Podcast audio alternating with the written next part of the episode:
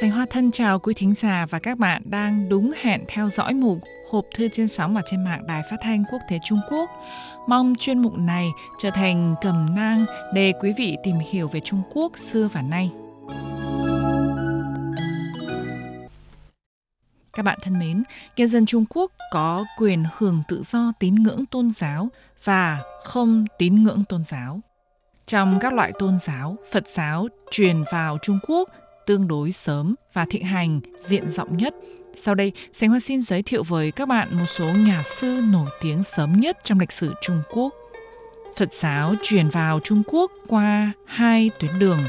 Một tuyến từ đường bộ phía Tây, còn một tuyến qua đường biên phía Nam Hải. Nói chung, Phật giáo truyền vào Trung Quốc từ thời kỳ Đông Hán Minh Đế trên ngôi từ năm 58 đến năm 75 trước công nguyên. Theo đà Phật giáo ngày càng có sự ảnh hưởng sâu rộng ở Trung Quốc, nhiều người cảm thấy không hài lòng trước kiến thức quá nông cạn và đơn giản về Phật giáo do các tăng lữ ở Tây vực giảng giải. Họ mong có thể đi đến tận Ấn Độ, nơi bắt nguồn của Phật giáo, để tìm hiểu rõ ngọn ngành, những điều bí ẩn trong Phật Pháp – Thế nhưng, nèo đường từ Trung Quốc đến Ấn Độ quá xa xôi và gian nan. Để tìm hiểu cho được Phật Pháp, một số người dũng cảm, không sợ gian nguy đã dẫn thân lên con đường đi sang Ấn Độ. Họ chính là các nhà sư đeo đuổi Phật Pháp.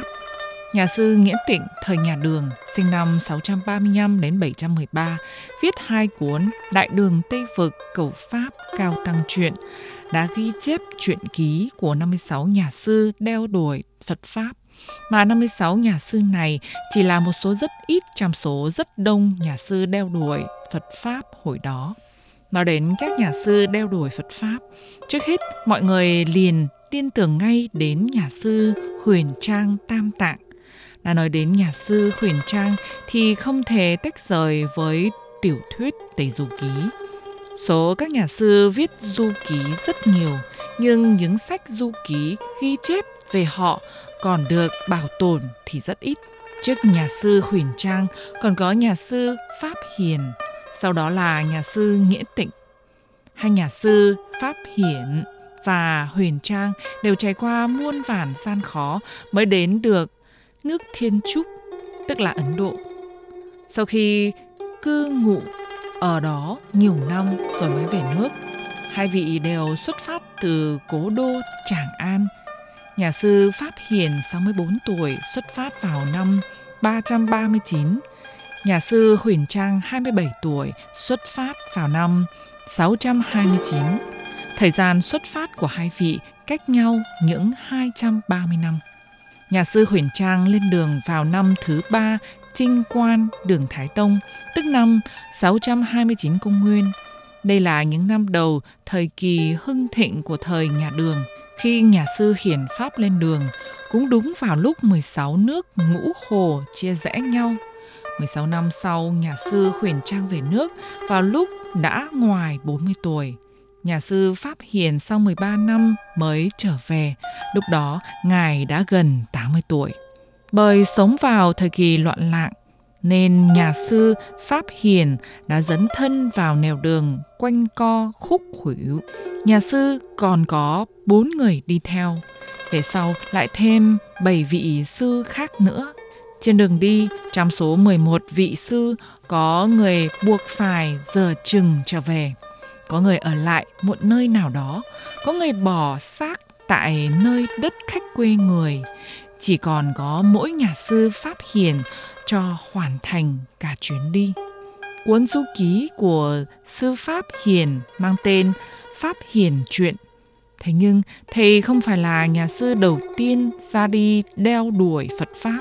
Cách thời đại ông sống 140 năm trước đó đã có nhà sư Chu Sĩ Hành, người nước Ngụy và các nhà sư như Pháp Tịnh, Pháp Lĩnh, vào khoảng cùng thời kỳ với thầy cũng từng đi Tây Vực để đeo tuổi Phật Pháp.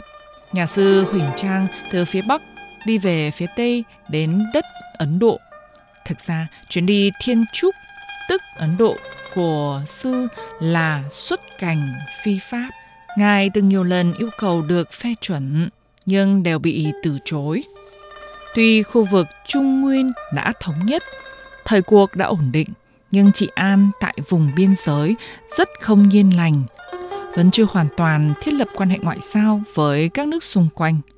Triều đình nhà Đường không cho phép công dân trong nước đi ra nước ngoài, có lẽ là do nguyên nhân này. Nhà sư Huyền Trang trẻ trung, tràn đầy lòng tin lên đường đi về phía Tây để thỉnh kinh cầu Pháp. Nhà sư không kịp đợi đến lúc được chính thức cho phép xuất cảnh, liền xuất phát rời đất Tràng An, đi Ấn Độ ở phía Tây. Năm 644 Công Nguyên, nhà sư Huyền Trang đến Vu Điền. Mười năm trôi qua, thời cuộc đã có sự thay đổi long trời lở đất. Ví dụ nước Cao Xương đã bị liệt vào bản đồ nhà đường. Nhà sư Huyền Trang đã gặt hái được nhiều thành quả trong thời gian du học sang Ấn Độ, mang theo rất nhiều kinh văn về nước – Giới Phật giáo nhà đường gửi gắm nhiều mong đợi cho sự trở về của sư huyền trang. Nhà vua Hà Hê mờ mày mờ mặt, không còn truy cứu hành vi xuất cảnh trái phép của nhà sư huyền trang nữa. Xong, nhà sư huyền trang vẫn bày tỏ xin lỗi trước hành động vi phạm luật nhà nước lúc bấy giờ. Trăm du ký dâng lên nhà vua, Thể huyền trang mở đầu từ động cơ vì sao lại xuất phát đi Tây Vực, rồi Phật giáo truyền vào phương Đông. Tuy có Phật điền rất xuất sắc, nhưng vẫn tồn tại nhiều khiếm khuyết. Do vậy, Ngài quyết tâm ra đi đến nơi bắt nguồn của Phật giáo để thỉnh kinh. Nhà sư viết rằng, tháng tư năm thứ ba trinh quan, tôi mạo hiểm vi phạm pháp luật, một mình đi sang đất Ấn Độ vượt qua sa mạc mênh mông, núi tuyết cao vời vợi. Đường đi hiểm trở, nước sông, nước biển sôi sùng sục, xuất phát từ Tràng An cho đến Vật Tân thành Vương Xá, đã trải qua hơn 5 vạn lý, vân vân. Trong bức thư trả lời nhà sư Huyền Trang, vua Đường Thái Tông bày tỏ hết sức hoan nghênh. Nhân dân thành Tràng An cũng gian nganh đón nhà sư nhiệt liệt nhà sư Huyền Trang đáp thuyền thuận theo dòng kênh tiến vào thành Tràng An. Nhưng vì dòng người ra đón đông nghịt hai bên bờ kênh, nhà sư không thể lên bờ được, đành phải ở lại trong thuyền qua đêm.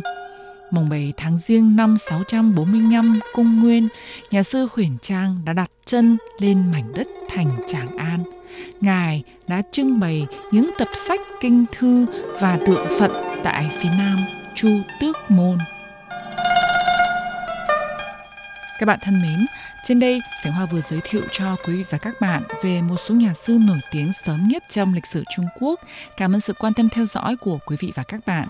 Sảnh Hoa xin hẹn gặp lại các bạn vào giờ này tuần tới. Thân ái chào các bạn.